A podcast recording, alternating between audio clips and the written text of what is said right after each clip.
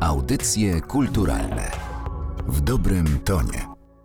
Dzień dobry Państwu, przy mikrofonie audycji kulturalnych Anna Karna. Dziś porozmawiamy o twórcy legendarnych seriali, filmów i słuchowisk, takich jak Zmiennicy, Kocham Pana Panie Sułku czy Rodzina Poszeprzyńskich. Był pisarzem, dramaturgiem, satyrykiem. Zmarł nagle, 23 lata temu. Jacek Janczarski. Od kilku dni w księgarniach mogą Państwo znaleźć pierwszą biografię artysty. W Studiu Narodowego Centrum Kultury autorka tego literackiego portretu, aktorka i dziennikarka, córka artysty Marianna Janczarska. Dzień dobry. Dzień dobry. Książka ma tytuł Jacek Janczarski i tak dalej, i tak dalej, ale chyba zacznę od pewnego sprostowania, bo powiedziałam w przedstawieniu, że Jacek Janczarski był satyrykiem, a tymczasem on sam myślał i mówił o sobie inaczej. A właśnie, dziękuję za czujność. Tak, ojciec funkcjonuje w świecie jako satyryk często, ale wiem, zdaje się, że miał sporą alergię na to słowo i sam zawsze mówił o sobie, że jest humorystą, co potwierdzają też inne osoby, jak chociażby Stefan Friedman, który razem z nim bardzo długo pracował i też pozostawali w przyjaźni. I wszyscy, z tego co się orientuje, którzy mieli coś wspólnego z ITR-em czy z radiową trójką w tamtych czasach, właśnie w ten sposób raczej siebie samych nazywali, ponieważ jak mówił mój ojciec, satyra zazwyczaj kojarzy się z jakimś takim żartem, który jest stricte polityczny. A on sam właśnie zawsze powtarzał, że jego to nie do końca zajmuje, nie chce się zajmować tego rodzaju żartem i dlatego nazywał siebie lżej, czyli e, nazywał siebie humorystą, ponieważ, jak powiedział, interesuje go człowiek. A myślał o sobie, czy mówił o sobie, że jest człowiekiem dowcipnym? Już we wstępie książki właściwie mówi, że nie jest człowiekiem dowcipnym, ale wydaje mi się, że mógł tak mówić, natomiast ciężko jest mi uwierzyć, że ktoś, kto jest inteligentnym człowiekiem, może nie zdawać sobie sprawy z pewnych swoich zalet. No, wydaje mi się, że to była bardziej taka poza, wynikająca z jakiejś jego skromności i z takiego podejścia do siebie samego, że niekoniecznie on uważał to, co pisze, za coś wybitnego, raczej w drugą stronę wręcz. I nie wiem, z czego to wynikało. Wydaje mi się, że to jest pewnego pewnego rodzaju poza, w połowie poza, w połowie pewnego rodzaju niedowartościowanie, brak wiary w to, co robił. Ale chyba zdecydowanie lubił czarny humor. Oj, tak. Tak, to zdecydowanie. Myślę, że najlepiej to widać w rodzinie Poszyprzyńskich, a to dlatego, że pisał ją wspólnie z Maćkiem Zębatym, który słynie z czarnego humoru, więc zakładam, że mogło być też tak, że jeżeli ktoś ma w sobie jakiś pęd do tego rodzaju poczucia humoru, to jak jest ktoś, kto jeszcze dalej w tym idzie i przesuwa te granice, to myślę, że łatwiej jest w ogóle wskoczyć dobra, to ja też zaryzykuję. Tam to już ten czarny humor i abstrakcja po prostu mam wrażenie eksplodują w każdym odcinku. Znalazłam takie zdanie w twojej książce, które podobno często powtarzał, że będzie leczył się razem ze swoimi jamnikami u weterynarza, bo bierze mniej niż lekarz. Tak, to jest doskonały właściwie przykład, taki codzienny, jeśli chodzi o żart. No bo widzisz, na przykład, czy to jest czarny humor? No nie jest czarny, to jest abstrakcja, to jest coś, co wychodzi poza schemat i jedni się z tego zaśmieją i to docenią, a drudzy kompletnie zgłupieją. Ja na przykład bardzo sobie cenię coś takiego. Szkoda, że nie mogłam trochę przy nim pobyć, bo jestem bardzo ciekawa różnych zagrań związanych z poczuciem humoru w różnych sytuacjach, które na przykład są zbyt poważne, bo myślę, że miał takie ciągoty, żeby trochę tak przebić ten balon, jeżeli coś było zbyt serio. Ta książka to dla ciebie podróż po czymś utraconym bo miałaś zaledwie 6 lat, kiedy tata zmarł. I myślę, że niewiele udało ci się zapamiętać z tamtego czasu. Tak, ja muszę przyznać, że ja nic nie pamiętam.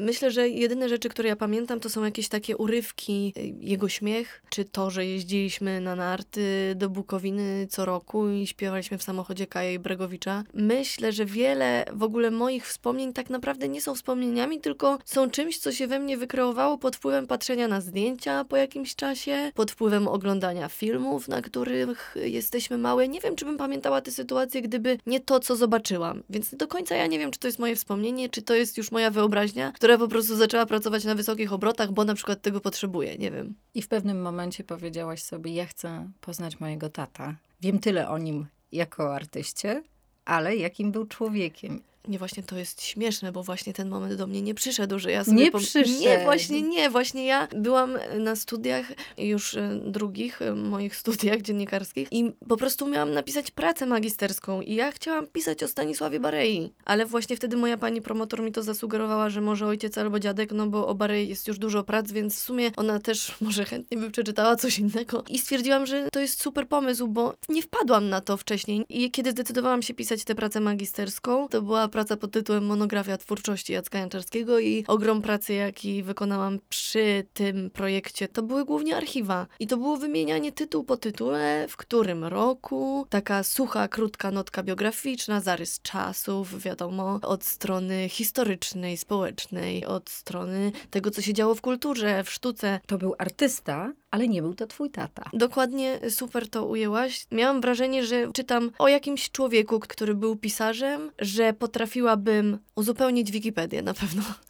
po napisaniu tej pracy magisterskiej, ale nie potrafiłam odpowiedzieć na pytanie na pewno, co to był za człowiek. A to właściwie naprawdę interesowało i interesuje mnie wciąż najbardziej. I też sobie pomyślałam, że właściwie wiele osób z tego jego kręgu iterowskiego czy trójkowego. Niektórzy odeszli wcześniej niż on, ale niektórzy odeszli później. W każdym razie niemal o każdym powstała jakaś publikacja, jakieś wspomnienie, jest jakiś ślad. Mój ojciec e, zmarł w roku 2000, więc dopiero co wchodził internet, no to był taki przełom w tych czasach i e, jak sobie wpiszesz w, w internecie Jacek Janczarski, to głównie masz informacje o jego śmierci. Mhm. Albo o mojej mamie, albo o rodzinnej tragedii, która wydarzyła się potem. Nie ma za bardzo y, niczego o nim samym. O tej twórczości w internecie też nie ma zbyt wiele. No ale ja chciałam bardzo właśnie, żeby to było takie bardziej ludzkie i stwierdziłam, że w sumie idealnym pomysłem by było, gdyby dało się połączyć, żeby przypomnieć go ludziom jako artystę, ale też pokazać tym ludziom, a przede wszystkim dla mnie, żeby poznać prawdę o tym, jaki to był człowiek. Tak sobie pomyślałam, że wtedy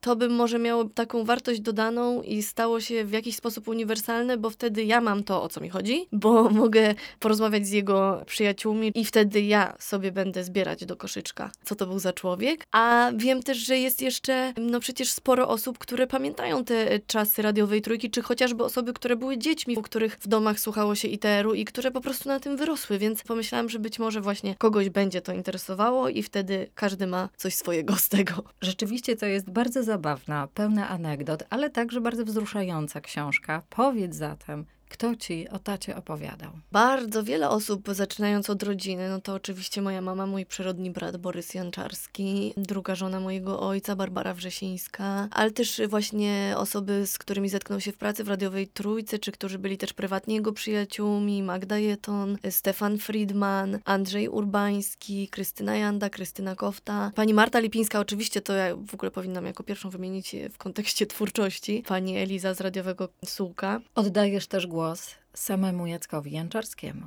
Tak, ja kompletnie nie wiedziałam, jak ja mogę napisać książkę o kimś, kogo ja nie znam. Na początku miałam taki pomysł, że zestawię sobie właśnie te wszystkie wypowiedzi tych wszystkich osób razem, no i że to będzie taka mozaika, ale potem jak zaczęłam to sklejać, to tak sobie pomyślałam, że brakuje ym, kręgosłupa. No i pewnego dnia naprawdę obudziłam się po prostu w nocy i miałam taki po prostu jak, jak w kreskówkach, taką żarówkę, wiesz, takie ding! I poszłam od razu y, do salonu, gdzie było DVD jeszcze, odpaliłam sobie wszystkie przegrane y, zapiski ze współczesności, audycję radiową, e, na podstawie której w ogóle jest cała ta odpowiedź skonstruowana, gdzie mój ojciec opowiada przez pięć bodajże odcinków sam o sobie, całe swoje życie tak naprawdę. No i właśnie wpadłam na pomysł, że to jest, to jest genialne, że ja to po prostu przepiszę. On całe życie, no mówił do mikrofonu i pisał rzeczy z przeznaczeniem, no w większości na radiowy mikrofon, więc tak pomyślałam, że jeżeli będzie się dało to czytać i nie będzie to męczyło kogoś, no to, że to jest strzał w dziesiątkę. To jest bardzo żywa opowieść i pozwolę sobie zacytować fragmencik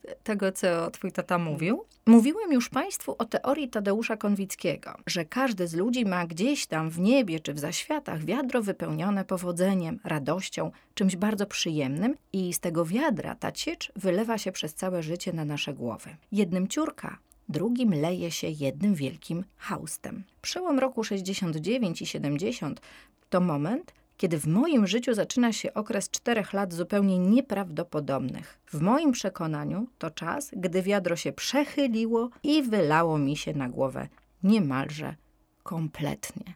I to mówiąc, Jacek Janczarski myślał o radiowej trójce właśnie to był jego najszczęśliwszy zawodowy czas. Tak, to był okres takich czterech lat bardzo szczęśliwych, bardzo owocnych zawodowo. No wtedy też narodził się pan Sułek i wtedy też powstał ITR. To wtedy był rozkwit tej polskiej rozrywki w, w radiowej trójce, w ogóle całej redakcji satyry i poezji. Przypomnijmy, z kim tworzył Jacek Janczarski ilustrowany tygodnik rozrywkowy. Był prowadzącym razem z, z Adamem Kreczmarem, no ale w ITR-ze, jak mawiał e, Maciej Zębaty, występowali wszyscy, którzy mieli coś, y, cytuję, bezsensownego do powiedzenia lub zaśpiewania. I, i, I to w ogóle jest fantastyczne określenie. Oczywiście był Stefan Friedman, Jonasz Kofta y, pisał swoje y, teksty tam, Maria Czubaszek, swoje wszystkie Serwus jestem nerwus, Dzień dobry jestem skobry i wiele, wiele innych osób, które na przykład właśnie donosiły swoje kawałki, swoje twórczości i to były, czy to były piosenki, czy wiersze, czy słuchowiska nawet, bo potem w ramach ITR-u też leciało przecież Kocham Pana Panie Sułku, więc każdy, kto coś napisał, co było kompletnie absurdalne, przynosił to i mam wrażenie, że im bardziej absurdalne, tym lepiej i tym chętniej wszyscy to brali. I dlatego też ta praca właśnie nie była pracą, a jak oni sami mówili w ostatnim odcinku ITR-u na antenie, a ich domem było radio. Oni sobie siedzieli i często sami się gotowali na antenie. No mi się to na przykład bardzo podoba, bo to jest potwornie ludzkie. Właśnie wtedy zaczął pisać jedno z najważniejszych słuchowisk w naszej całej historii. Kocham Pana, Panie Sułku. W tym roku mija 50 lat od jego powstania. Nie do wiary. Nie do wiary. A skąd się wziął Pan Sułek? No, ojciec mówi generalnie, że Sułek się wziął z jego tęsknoty do chamstwa i szczypty ironii, ale w ogóle pomysł na Sułka zrodził się podobno na Mazurach, tak jak mi Basia Wrzesińska opowiadała, gdzie też jeździł właśnie Jerzy Markuszewski, który miał zamówić u mojego ojca słuchowisko, gdzie miało być śmieszniej, miało być baba i chłop, cytuję. Ale wcześniej pojawił się, chyba zanim Markuszewski to powiedział, takie słuchowisko Saga rodu Wymęga Zarawiejskich, skąd wywodziła się właśnie pani Eliza, a pan Sułek powstał, zdaje się, później po prostu. Czy to prawda, że właśnie to słuchowisko było ulubioną pracą twojego taty? Tak sam mówił, to znaczy na pewno nagrania y, pana Sułka były czymś, co kochał robić, bo miał też fantastycznych aktorów, którzy stworzyli niesamowite kreacje i myślę, że w pewnym momencie oni na pewno jakoś się wspólnie inspirowali. Ja myślę, że on też już po czasie z nich czerpał na przykład tematy. Tak samo zresztą jak mm, z opowieści pani Marty Lipińskiej wynika, że aktorzy również mieli z tego ogromną frajdę. Podobno było to jedno ze słuchowisk, które najbardziej lubił pisać, a na pewno, które sprawiało mu największą łatwość. Ojciec mówił właśnie, że można go obudzić o pierwszej w nocy i on potrafi wtedy usiąść do maszyny i kawałek, jak to powiedział, przyzwoitego dialogu napisać. Nie mogę cię nie zapytać oczywiście o zmienników. Ja pamiętam ten moment, jak siadało się przed telewizorem i oglądało się zmienników. Do tej pory dźwięczy mi w uszach ta niezwykła piosenka, mm. która także jest autorstwa Jacka Janczarskiego. Tak, wiesz, że ja tego nie wiedziałam w ogóle. Jakby zawsze, no kojarzyłam oczywiście tę piosenkę i wspaniały głos Gintrowskiego i nawet chyba przez chwilę mi przeszło przez myśl, że to Gintrowski napisał i muzykę i słowa i, i tak naprawdę teraz się przekonałam przy okazji tej książki, że to jest jego tekst i byłam bardzo zachwycona, bo ja kocham tę piosenkę. Pierwsza emisja zakończyła się w lutym 88 roku, a serial obejrzało 18 milionów 630 tysięcy widzów. Jakaś nieprawdopodobna liczba, ale muszę ci zadać to pytanie, czy twoja mama zagrała w Zmiennikach główną rolę z powodu znajomości? Moja mama w ogóle nie chciała na początku y, grać w Zmiennikach i zdaje się, że nikomu nie przyszło to do głowy nawet. Widziałam właśnie jeden wywiad mojego ojca, y, gdzie mówił, że jemu w ogóle nawet przez myśl nie przeszło na początku, że moja mama mogłaby to zagrać. Ona była wtedy po nadzorze gdzie dostała za to nagrodę i tak dalej. No, to była dosyć dramatyczna rola, więc jak mój ojciec mówił w tym wywiadzie, nie przyszło mu do głowy, że aktorka taka dramatyczna, po takiej poważnej roli, że w ogóle może zagrać, jak to on powiedział, w czymś tak głupim. I podobno Stanisław Bareja się go zapytał, siedział z moim ojcem i powiedział, słuchaj, przecież ty masz w domu aktorkę, ona teraz jeszcze dostała nagrodę i tak dalej, jakby po co my mamy szukać? I, i podobno mój ojciec wtedy powiedział, słuchaj, ty chcesz, ty jesteś reżyserem, to ty sobie załatwiaj. A potem, no i potem chyba faktycznie tak było, że właśnie Baryja rozmawiał z moją mamą, tak? Więc nie poszło to po znajomości. Aczkolwiek zagrali w jednej scenie razem dla żartu, ale mam wrażenie, że wtedy w ogóle się też, tak jak rozmawiałam z moją mamą, wiele rzeczy robiło dla żartu, dla prywatnego wspomnienia potem. A co to była za scena ta wspólna? To była bardzo krótka scena, która trwa, nie wiem, może dwie sekundy, e, że moja mama w, przebraniu męskim, oczywiście tam e, z wąsami, wjeżdża windą I e, wsiada w ostatniej chwili do tej windy mój tata, który mieszka w tym samym bloku, a ona bardzo nie chciała go wpuścić, bo ona w tej windzie się przebiera z powrotem za Kasię Piórecką i wraca do domu. No więc musiała jeździć tą windą, no bo pan jej wsiadł. I w momencie, kiedy on wysiadał, a moja mama nie, chociaż mieli wysiąść na tym samym piętrze, to właśnie ona powiedziała, że ona jeszcze jednak czegoś zapomniała, musi zjechać z powrotem tą windą i on tylko powiedział jedno słowo w tym serialu, gapcio. Ta książka przeprowadza nas przez te najważniejsze momenty artystyczne Jacka Janczarskiego, ale jednak pokazuje to, co dla ciebie najważniejsze, Jacka Janczarskiego człowieka. Tam jest wiele momentów prywatnych, wiele momentów wzruszających, też trudniejszych. Tam także jest historia miłości twoich rodziców. Jest, tak. Przede wszystkim bardzo jest mi miło, że mówisz, że ta książka ma dużo takich ludzkich aspektów, bo o to też mi chodziło. A o miłości moich rodziców oczywiście jest e, cały rozdział. To był spory e, okres w jego życiu, no i też e, ważny. Oddałam im głos, wygrzebałam różne wywiady wspólne. Wiem, że na pewno było między nimi dużo takiej wolności, można by to nazwać, że jakby każdy szanował swoją przestrzeń, no bo też oboje zajmowali się sztuką, więc e, też mieli spore chyba zrozumienie e, wzajemnie dla czegoś takiego, że na przykład drzwi muszą być zamknięte, jak ktoś pisze, albo że na przykład jak ktoś się przygotowuje do roli, to nie należy mu zawracać głowy tym, że postawił źle filiżankę. No, oczywiście przesadzam, tak, ale że jest pewnego rodzaju wyczucie na to. Podobno mój tata, kiedy się urodziłyśmy, tak się, jak to moja mama mówi, e, zmiękł, tak się rozmiękczył. A już wiesz, co ty masz ze swojego taty? To jest takie właśnie trochę jeszcze mm, błądzenie po omacku, bo usłyszałam kilka rzeczy, w których podobno jestem blisko niego i to jest pewnego rodzaju empatia wobec drugiego człowieka, energia podobna i podobne pewnego rodzaju ciepło. To mi właśnie powiedział jego przyjaciel i współpracownik wieloletni, z którym produkował programy telewizyjne różnego rodzaju, Andrzej Urbański, z którym się widziałam pierwszy raz tak naprawdę od nie wiem ilu lat. Ja nawet nie pamiętam tego naszego spotkania, szczerze mówiąc, bo on twierdzi, że bywał u nas w domu jak byliśmy małe, ja kompletnie tego nie pamiętam. Także dla mnie to było tak jakby pierwsze spotkanie, ale właśnie z nim miałam takie połączenie duże, które mnie bardzo zaskoczyło. I on właśnie mi powiedział, że mam jego oczy i że mam jego energię. To było niesamowite, bo myślę, że coś w tym może być.